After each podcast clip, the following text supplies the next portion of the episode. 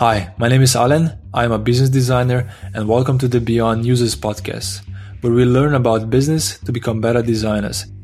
In the 23rd episode, I spoke with Tulio Jarocki, product designer at Blinkist, a subscription service that summarizes nonfiction books so that they can be consumed in mere 15 minutes instead of reading the whole book.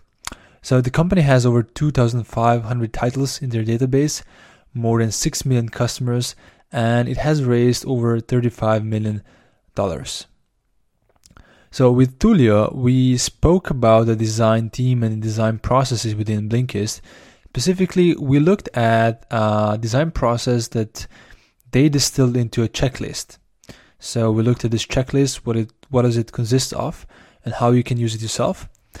We also looked at how designers at Blinkist use data in their design process. So where do they get it from and who do they need to collaborate with? And as Tulio worked in the US before coming over to Europe, where Blinkist is based at, we also talked about the differences between the US and Europe in terms of the design maturity. Just one more thing before diving into the episode. If you want to learn more about business, um, you can visit my website, beyondusers.com, and there you can take a five day email course, which I put together.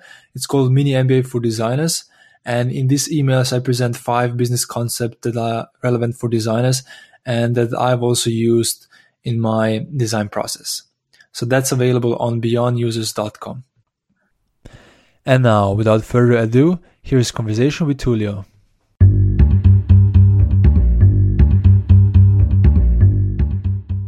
Okay, so Tulio, first of all, can you tell us how did you get into design? Where does your design story start?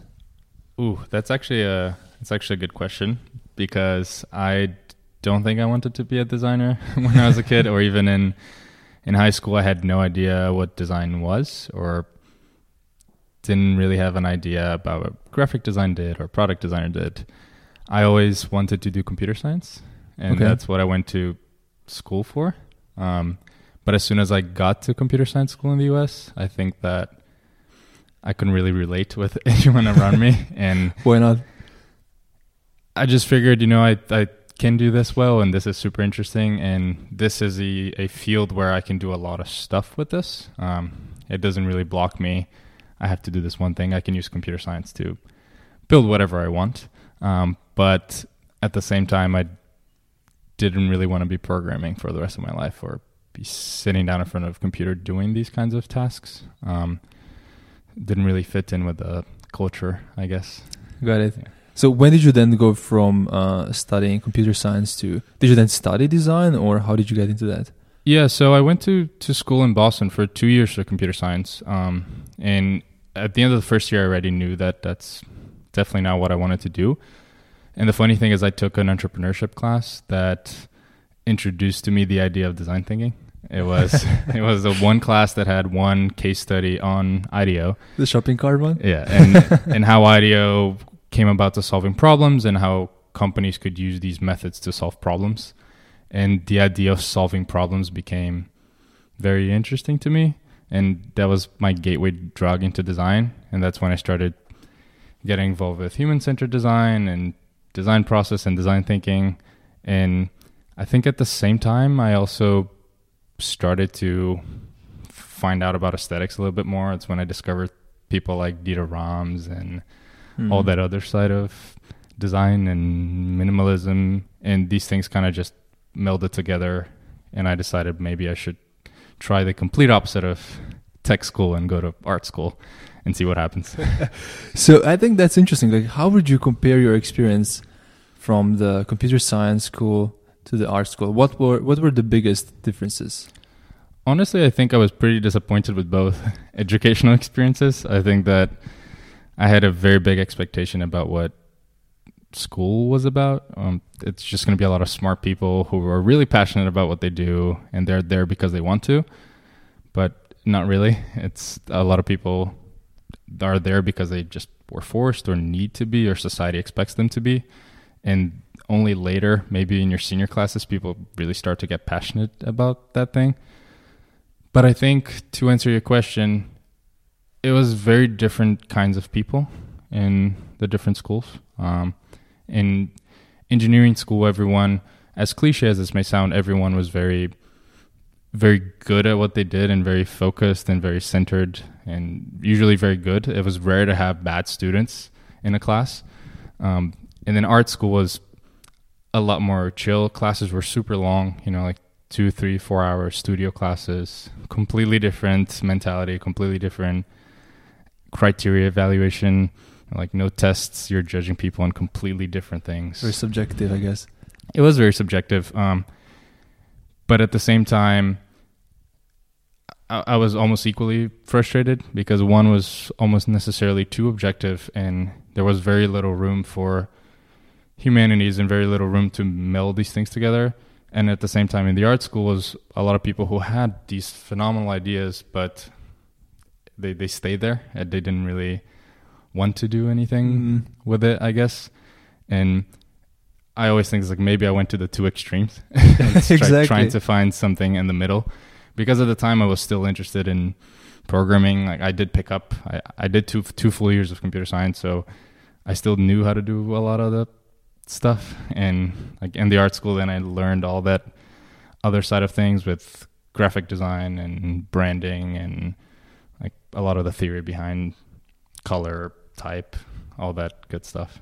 Yeah, but it almost sounds like you landed then in the middle, right? Somewhere between the art and this complete full science, like in the design, right?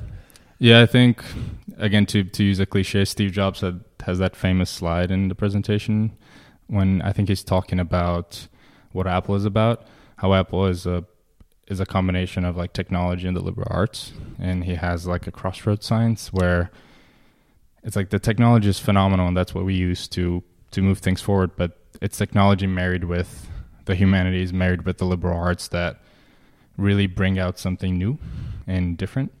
And I think for me, that was always the how I try to explain my education. It's like I try to get a little bit of both and try to land somewhere in the middle. Yeah.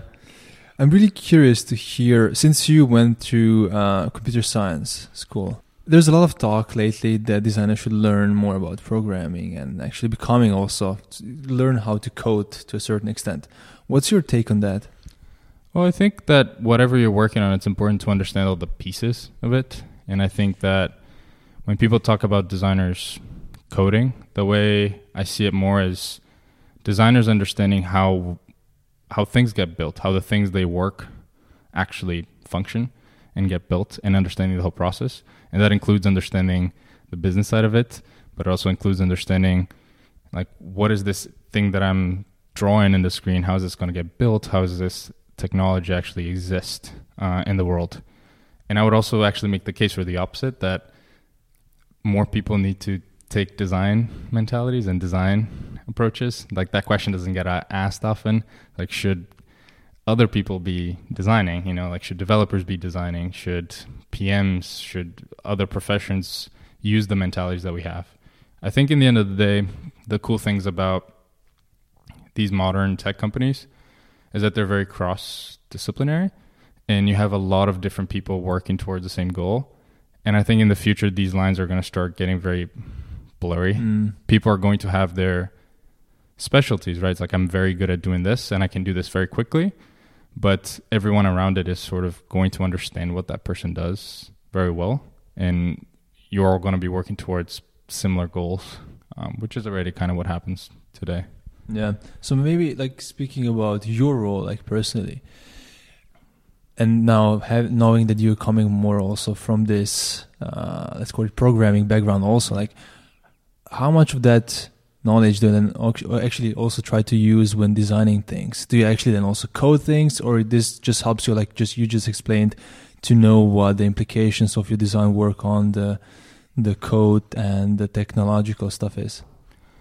I think that it really helps you in, in maybe when I was in San Francisco, uh, I was working on pretty much a design systems role.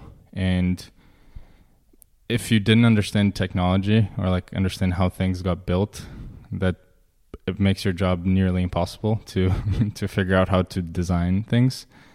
And I think that you use it at least I use it almost all the time. This idea of starting from how is this going to get built? How is is it possible to to build this?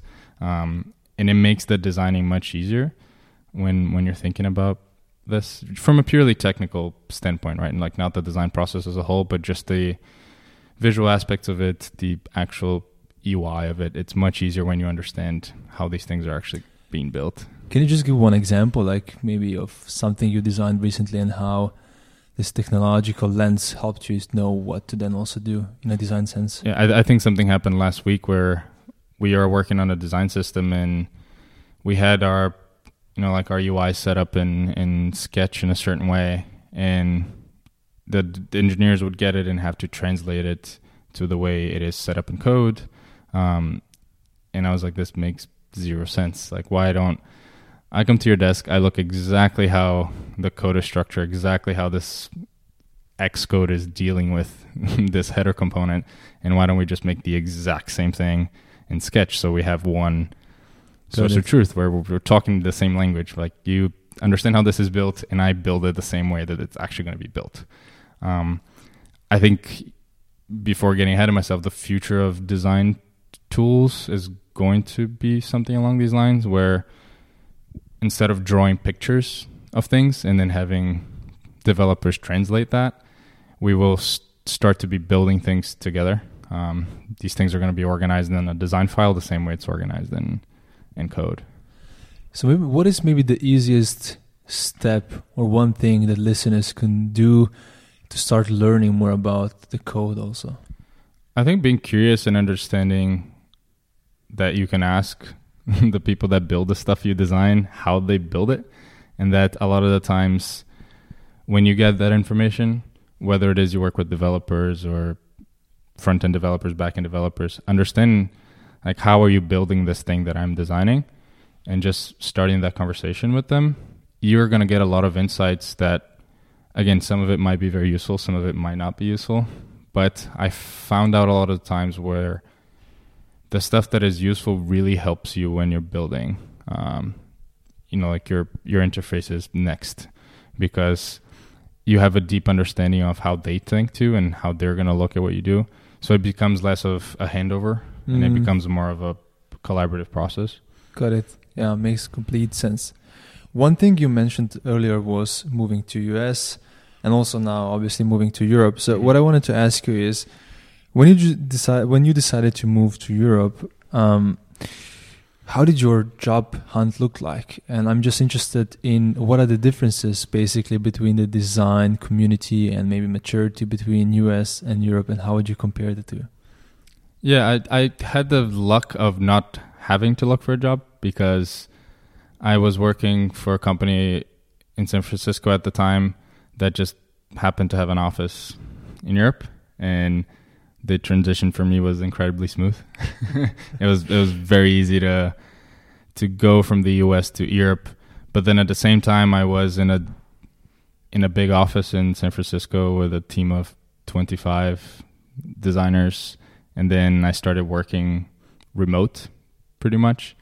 And that was a complete difference in design culture yeah. I guess.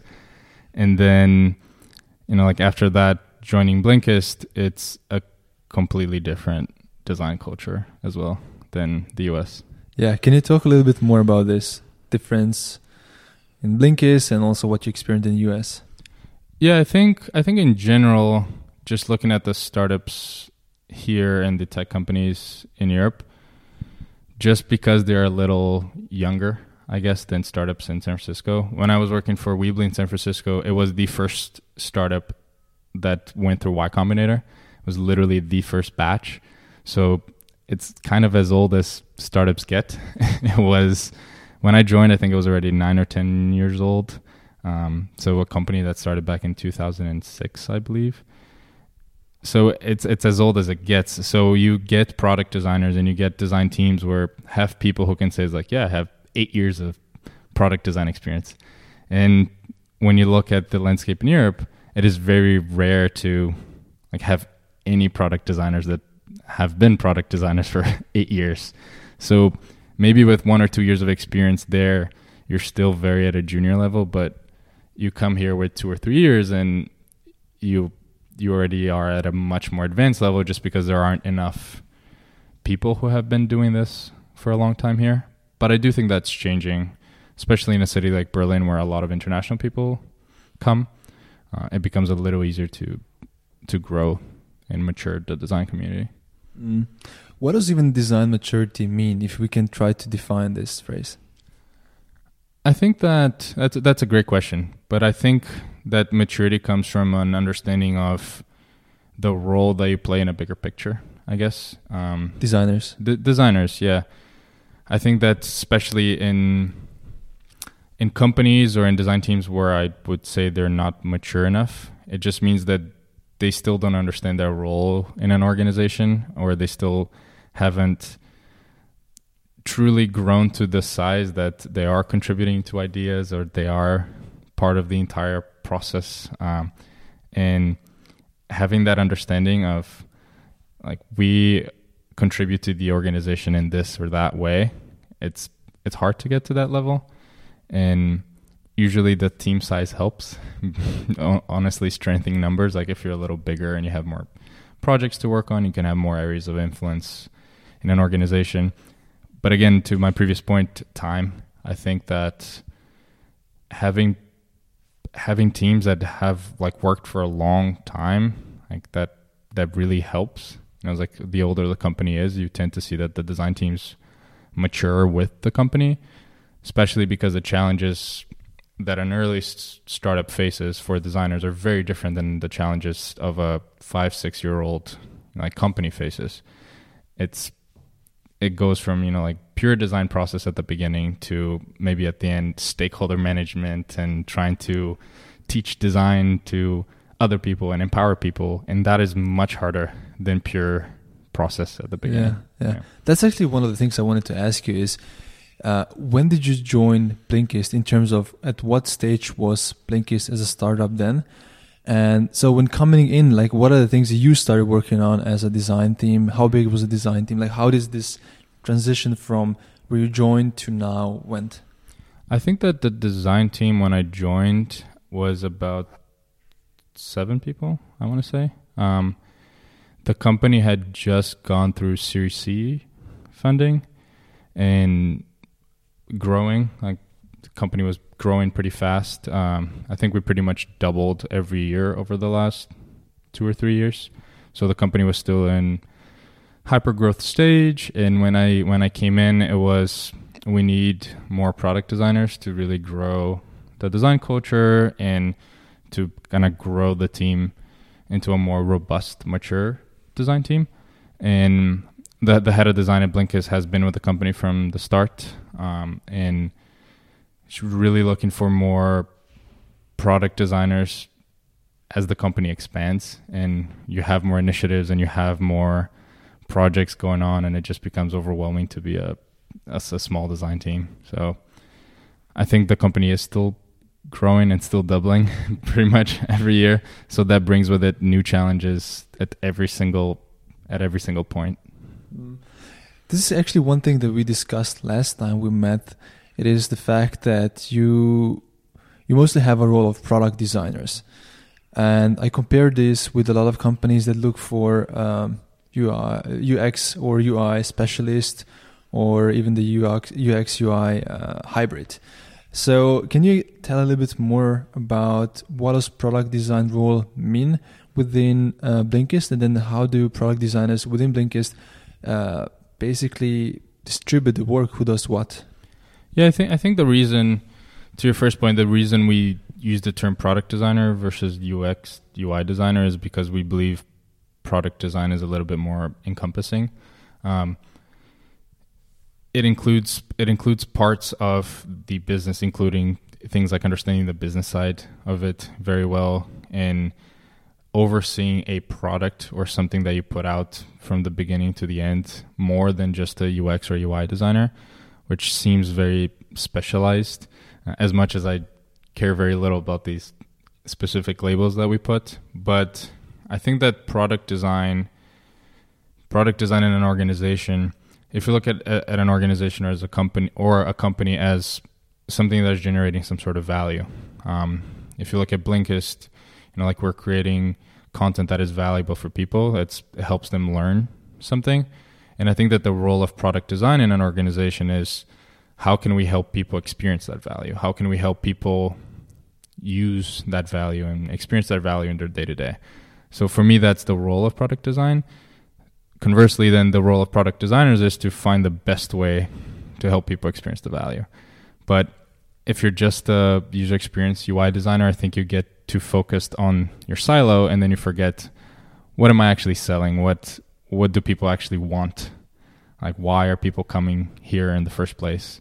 Um, and when you when you see your design as more of a product, like someone has motivations behind it, someone has like needs that need that need to be met through this, I think it gives you a bit of a nicer perspective. So what I'm hearing is that if if we call someone a product designer, it almost almost already encompasses the fact that they are more thinking also about the business value they're creating for the user and for business. Right? Yeah, and I think that again, the term you're creating a product, right? Like something that someone is going to be using. I even really dislike the term user. Uh, I think Why? it's it, it's probably the worst thing we can call you know like the people that use our products. Uh, it sort of detaches them from all like all, all of their humanity basically. Like they, that they have needs and that they have uh, concerns and that they have things that need to be met through whatever you're selling. Yeah, i even prefer the term i would go as far as preferring the term customer because at least if you have a customer you are serving that customer. And i think by saying product designer you're it focuses more on the product um, that you're designing and the the encompassing things that come with it, right? If you're designing a product, it kind of implies a lot of the business things we've talked about, which is who am I selling this to? What is the value that I'm creating? Um, and how does that translate in real life for for the people that use this? Mm.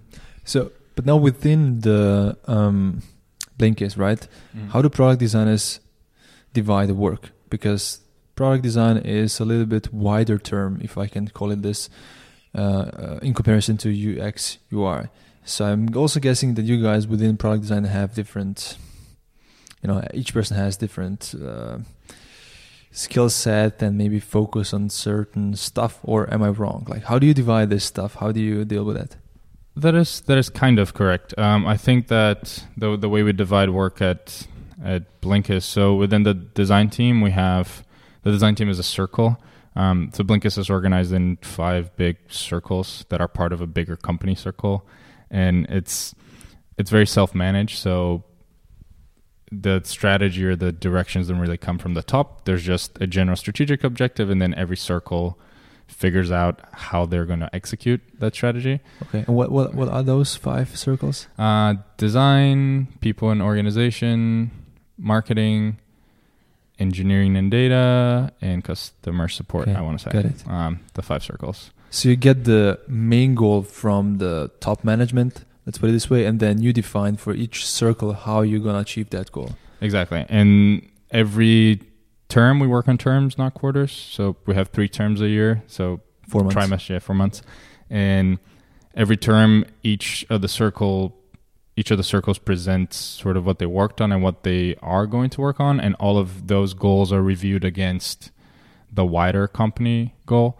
So every circle is kind of held accountable to be working towards a strategic objective. Like how the circles achieve their goals, like upper management or you know like the founding team doesn't really care to a degree. They trust that the circles are going to find out a way to to do that. But then within each circle, there's also sub circles. So, for instance, within the design circle, we have a product design sub circle, a brand and marketing design sub circle, and a research uh, sub circle. And then each of these teams also play a role within the circle's objectives. So, product design plays a role within design the design circle's objectives. So speaking of this structure, how do designers at Blinkist collaborate with other circles? Does that mean that you are in a silo or are you like put in a product team with a developer and a researcher? How does that look like? Yeah, so we, we work in cross functional teams and we I think we have for a while now. We we've played with different iterations of cross functional teams. Uh, now we call them mission teams, where each of these cross-functional teams fully fully staffed. So there's two Android developers, two iOS developers, usually one designer, QA, PM, like the whole cross-functional team um, method. And each of these teams have a mission that is very user focused. Um, so a, a, sample mission is um, we a, a, team that's for learning experiences we call it, like which is to help people learn new things through Blinkist. So it's very user focused, and then the tasks that that team works on usually have to do with that with that mission, um, and that's how things tend to get divided. So we have three or four of these mission teams, and each of the designers allocated to one of those teams. So most of the designers' work are within these cross-functional teams, but we also have you know like weekly meetings and sort of functional circle things that we do as designers, and that's how we keep collaboration mm. like at sync. Another thing we also discussed last time, and I found really interesting, is also, I mean, like where people sit. You know, so I mean, currently, if I understand correctly, still like design team is sitting together, mm. even though you work on cross-functional teams. So I'm just curious to hear, uh, and you also, I think, told me that you might change that. So I'm just curious to hear what are the pros of having design team sitting together, and what are the cons. So why are you now moving into uh, sitting together in these cross-functional teams? So before, when I was at Weebly in San Francisco, I I also joined about the time where we were switching to cross-functional teams, and again, the organization at that that organization was much bigger. It's like 400, almost 500 people at the time that I joined, and one of the biggest things for the design team was co-location like because designers again designers tend to stick together and you know like have their own little little group. And like even if you go to the lunch table designers will most likely be sitting together while people from other teams tend to mingle. Um, so not not a very good not a very good thing that we do. But when co-location happened uh, i think initially it was kind of hard for the designers but within three, four weeks, and as soon as a few projects started getting shipped, we realized how much more value or like how much better the work was just because you were literally sitting next to your PM who's writing the tickets, you're sitting next to your developer who was building something. Um, sometimes it would even get to the point where it's annoying, where the developer would like look too much at your screen, and you would be like, "It's like, hey, you're not implementing this right." um, but I think overall it was incredibly helpful, and it it just helps to and this is kind of why I like Blinkist calls them mission teams. It it embodies this this team with you know like we have we're working towards something together, and Amazon has the the famous like two pizza teams where you're trying to get a team that's small enough that they feel like they're working towards a goal um, that they can accomplish, and I think it's much harder. You know, like if you just have these big company objectives and each team is kind of doing a little bit to accomplish that, but with these cross functional teams that hopefully are sitting together. It's something that we're trying to do at Blinkist. Um, even if not permanently, as soon as projects get going, we tend to like swap hot seats and like work for a week within the teams. But we're trying to make this permanent. Uh, it's currently in discussion. It's just much easier to to have that sense of we're a team that ships things independently and we're building value to the customer all the time. And how long does one mission team stay together for?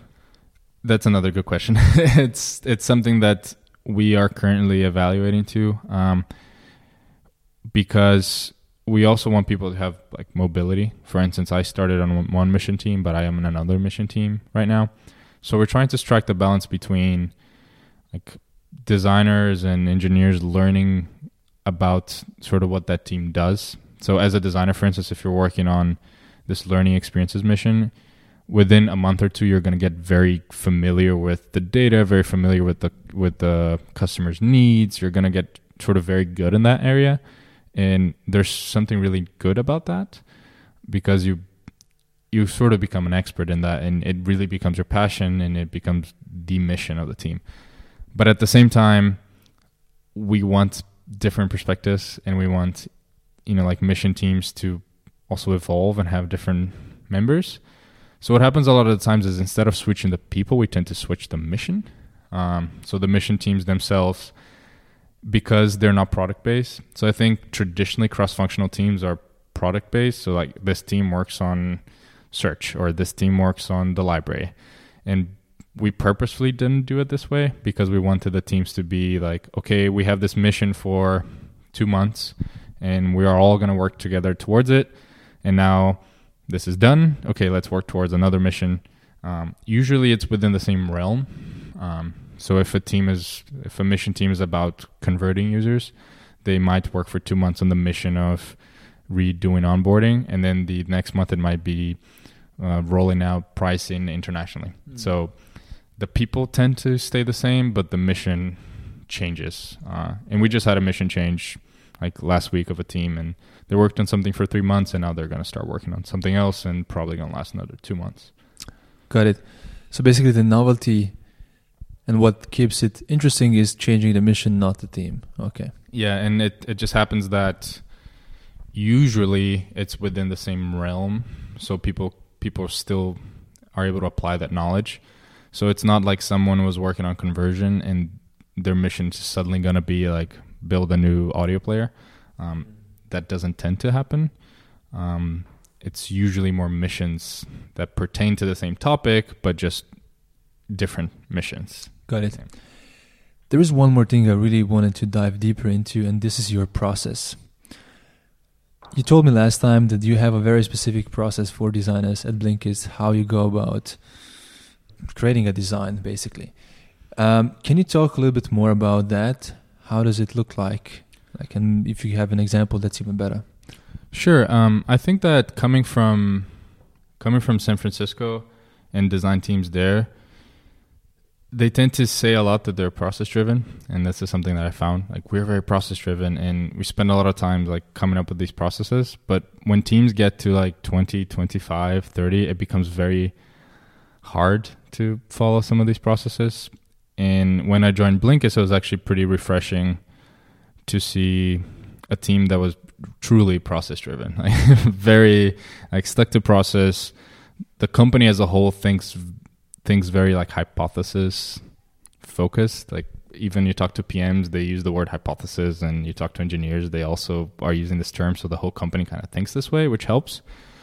But we formalize this design process where which we treat it more as a checklist for a project. Even if the project is really small, we tend to go through the checklist just to make sure that we are doing the things that we need to be doing. And I think I told you this where sometimes when you're writing case studies about projects you did, you tend to be like, oh, okay, what did I do? And then you start trying to dig everything that you did for that project and start to dig your wireframes and try to find Jira tickets. Um, and the the way we found it to be helpful is, what if we structure our process um, in a way that we would pretty much write a case study. And you start with you know motivations. Why does this project exist in the first place? What is the the customer story here? Um, and then you know like from there, who did we get into the room to kick this off? And then going into like a discovery phase where we have specific checkpoints for research. Okay, there we go. Talk to business intelligence. Do they have data for us? Yes. Okay, put it there and explain what the data tell us. Go to to the voice of the customer like do we have any qualitative data that's relevant for this project? Yes here it is. Like go to do so a series of steps pretty much um, where we really try not to miss anything. And if the project is small and we go like do we have any qualitative data on this? And there's the answer is no that's fine. But we still went through that. And it becomes easier to to at the end of it really understand and contextualize your decisions because at the end of let's say the discovery phase we have a, a, point which is like write sort of what you discovered. Based on the data that you got based on the competitive research that you've done write a little bit like what was discovered at this phase. And at the end when the project is done your case study is pretty much written because it's all there. It's all there yeah, yeah. but let's go more into detail to this. Let's say i just joined Blinkist as a designer today, and you need to teach me this. Uh, I don't know how many step process it is. Okay, so let's start. If we start with the motivation, what exactly does does it happen in this step? So uh, I'm thinking you actually have to go a step further back. Okay, which is like projects. At least at Blinkist, projects at Blinkist tend not to be sort of shoved upon designers or shoved upon like, okay, we're going to work on this. It tends to be that we as a team look at our North Star KPI. What what is it that this team is trying to accomplish? And this KPI comes from the circle or from this mission? So it comes from a company Mhm. level, right? So the company has some North Star KPIs, and then each mission team sort of tries to drive a specific one. Um, and each each of the circles also try to relate their activities to those North Star KPIs. Um, but with those KPIs in mind, and with previous projects in mind, and customers in mind, we tend to sit together and run a workshop. Is like okay what should be we we be working on? It's like what should be in our backlog? And then from that is usually how we prioritize what gets to be worked on in the on the first place even before it gets to the level of like okay this project has started. But then when this project starts um, the way we set up our process is we just have an we, we use asana and we just have an asana template that has pretty much every single step in that so when I joined Blinkist, my one of my first questions was like, "Yeah, your process is great. Like, is there a way that I can just follow it? There a template?" And yeah, there's a, there's a really nice template that um, pretty much tells you exactly what you have to do. It's like, what is the motivation for this project? To figure this out, sit down with your PM, make sure that this, this, this, and this were done. Um, and then once you figure that motivation out, write that motivation. What is the user problem here? And we, we have a series of validation questions at each step. It's like you cannot start this project, you know, like if you don't have these kinds of informations because we we know for a fact that it's going to come down to haunt you down Yeah. the line. So, for example, now for this motivation, what I would have to nail down before I move on is what is the user problem that I'm Mhm. trying to solve, for example, and second of all, what is the business KPI I'm trying to move. Anything else? Yeah, so so the way we do it, like it's almost exactly as you said. We tend to to go into like what is the user problem first, right? Like customer problem, what is the people problem here that we're trying to solve, um, and then trying to understand, um, trying to really actually explain that problem and not just say here's a problem and really providing like here's how we know this is a problem. Like the problem X is happening. We know this is a problem because of X, Y, and Z. Like this this this piece of data. Sometimes it's qualitative data sometimes it's quantitative data. Sometimes it's anecdotal evidence that we really trust. Um, and then from there we go okay then how are we going to measure if we made an impact here? It's like what are the kpis what are the things that we're looking at when solving this problem like how we're going to define success for this project and then once all these things get figured out, these components usually get brought to a kickoff meeting where everyone tries to align on that. So you have all the stakeholders who are part of that project and those things are presented. What is the user problem? You know, like what is how do we know that's a problem? And then how we're going to measure if you know like if whenever we solve this that this problem was actually solved. Okay, this is really cool. So, what's the next step then? Yeah, then I think from there we we tend to go into a pretty after the kickoff we tend to go into a very standard design process, which is comprised of um, discovery phase and then ideation phase and then sort of a refinement, which kind of includes hand- handover. So it's a three stage process, um, and then at every point in that process, when every every time a stage is done, there's usually some sort of checking in or there's usually some sort of report. Like i told you every time you finish a stage you tend to like there's a there's a point that you sort of need to summarize what happened there. And the discovery stage is usually when we okay we have this problem we have all all this information about what we're trying to do. And then during the discovery phase we tend to go into research. Um, and as i told you we have a checklist of did you check all of these resources we have for for research and also we have checkpoints like competitive research and all these other specific points that we kind of need to hit before we say like we've done discovery on this um, and then oh, go ahead Does discovery mean that we are in the stage where we are just trying to find out what the potential solution could be and back that up with um, some secondary data? I don't even think we're in solutions during the discover phase. It's it's still about The problem problems. understanding. Um, it's more of we kind of know this is a problem now. Let's try to dig deeper into why it is a problem. Like really understand the core of what is happening, and this is why we try to gather as much data as we can, f- like internally, and then we also had competitor research there because it helps to see how other people are dealing with the similar problem and like how how their approach might be or what they might be seeing that we're not seeing. And i think that once the discovery phase is over if you really have a deep sense of the problem and you're sort of bursting with like ideas and hypotheses that you kind of want to test then i think you're you tend to be at a good stage. Um, and the the first step like on if you continue that process after discovery is pretty much hypothesis formulations. Like after that you you saw all these things. Now let's come up with a few different hypotheses that we can start to how how might we go about solving these problems that we're seeing?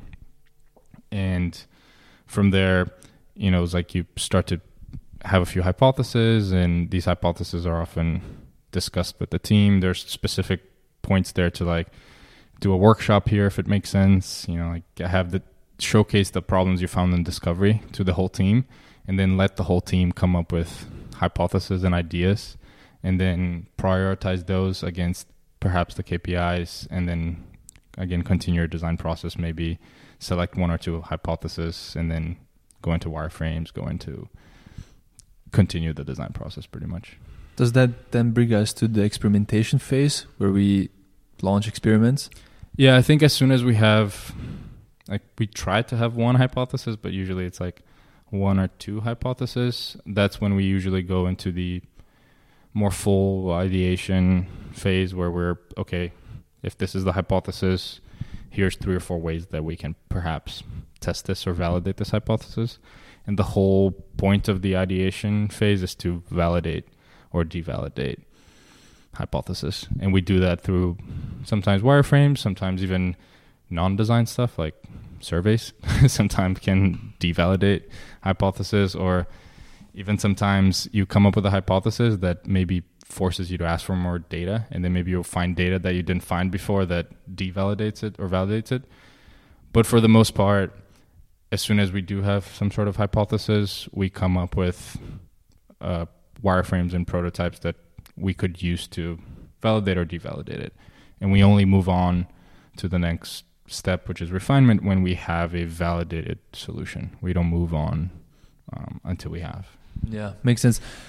One question I have about these experiments is since you are B2C company, um, how often do you actually launch these experiments in a way that they are visible within the app versus having a survey or just having interviews with people? Pretty much everything we do, we do with A/B tests, um, unless, like, unless we are absolutely sure that we're going that way, which is very rarely, unless it's a very big strategic decision. Almost everything that we do is an A/B test. It's something that we just don't take for granted that, you know, yeah, we did all this research and it's probably going to work. We we know that usability sessions and all this stuff is a controlled environment, and when you put things out there and scale, it's very different. So we always have a test running. to answer your, your question, pretty much every release we have, we have a small test running. A, a very simple test we did just this week was having people sign up with social media versus having people sign up with email, and then trying to understand the impact there. Like the the people who sign up with email, does it mean that they're more willing to like commit to Blinkist versus the people Yeah. that sign up with social media? And this is something that you know like when we did usability testing like some people almost actually everyone said that they didn't want to sign in with social media. But Yeah. then when we looked at the data is like a lot of people still do. So it was kind of inconclusive but our hypothesis was that you know, like if people sign up with email they tend to be more committed which means that they will uh, convert better that they will enjoy the product more that they will become a better customer and we we run these tests and we like we get results and if it works we ship it for everyone if it doesn't we kill it and we have a usually a sessions like why do we think this didn't work and then we try something else Got it. I think one crucial part of this whole process is using data. And that's what a lot of designers still don't do. So, how are designers at Blinkist integrating other teams or people who have the. I mean, the general question should be how are the designers at Blinkist using data? But already hearing a few of your answers, I'm guessing it's not just designers who are dealing with data. So I'm curious, how do designers use the data, and who do they reach out to to get the data they need? Yeah, I think one of one of the first things that I did when when I joined was like, where's all the data? it's like it's it's really hard to understand these products without looking at without looking at the data. It's like how do people use this? Like people open this app, but what do they do? Um, and one of my first little projects was getting every dashboard we had available and sort of categorizing them for designers. So if you need subscription information, there's these four dashboards. If you need discovery, screen funnel, here's these three dashboards. And I think we're very good at collecting data. Um, and our BI team is also very good at breaking those down into useful dashboards. But a lot of the times that initiative comes from designers, PMs, uh, brand marketing um, you usually the the business intelligence team has a sort of request form, and you say, "I am looking to answer these questions," and then they do the job of here's how we think you can answer these questions. So that's part of our discovery process. So if we say we're trying to build this thing and we looked at the data and the data here might not be enough, then we sort of put in a request with the business intelligence teams like we are still looking for this kinds of information. And a lot of times we already have the data. It's just a matter of organizing it and reframing it. And it, it's really great. Like with designing without data is very hard, both both qualitatively and quantitatively.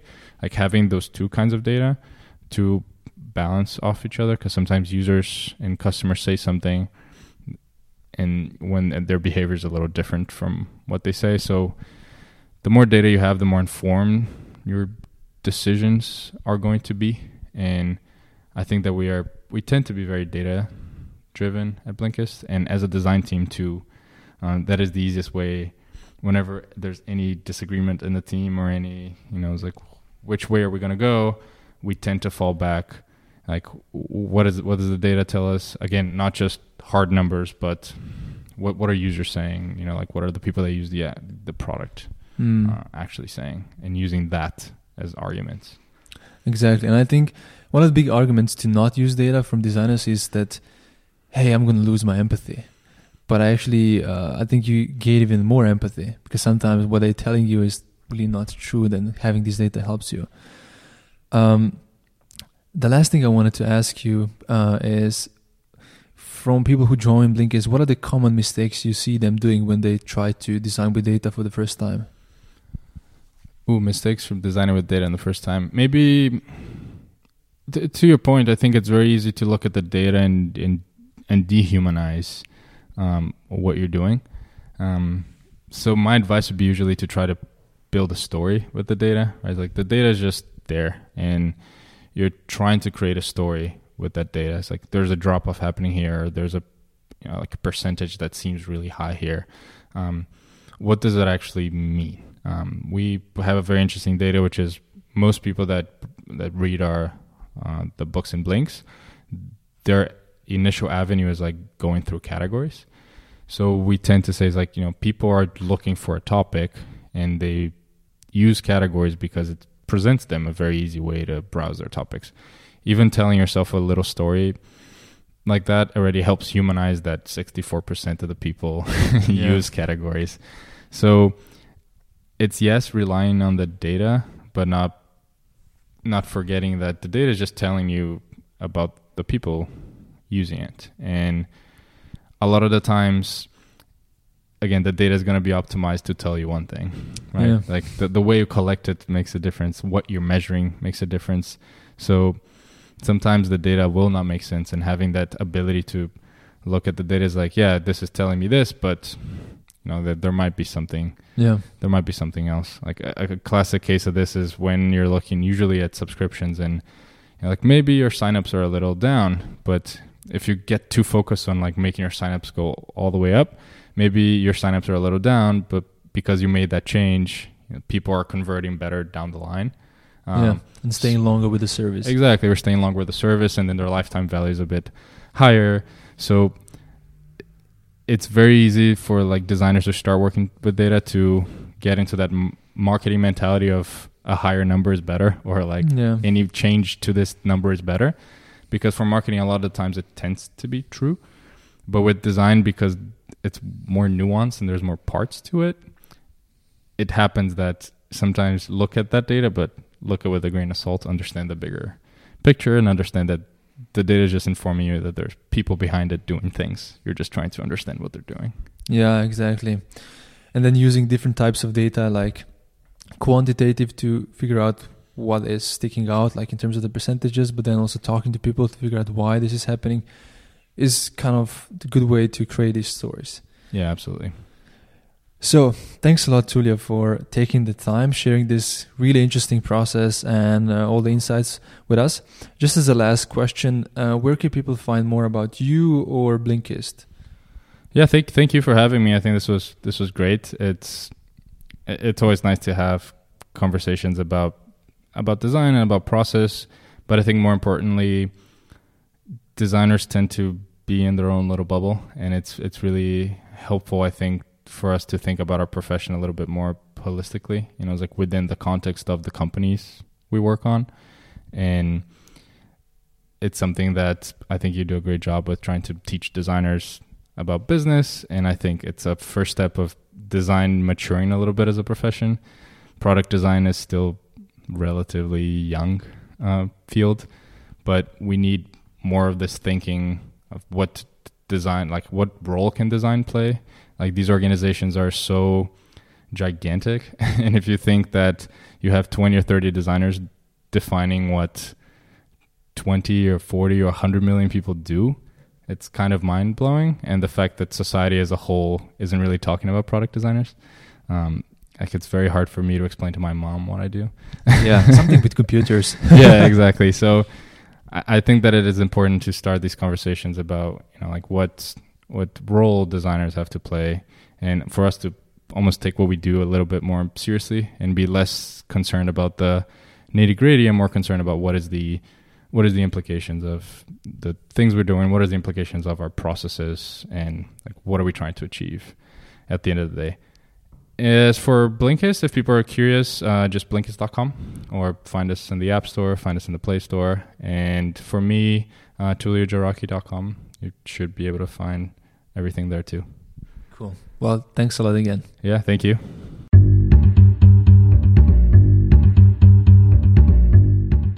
Cool. This is the end of the episode.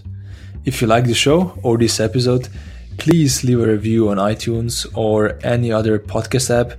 This really helps me a lot with uh, getting other great guests and also helps other listeners find the show on this crowded podcasts market. And again, if you do want to learn more about business, you can visit the beyondusers.com and take a five day email course. And uh, in these emails, you can basically learn about five uh, business concepts that are relevant for designers. Thanks for your attention and see you next time.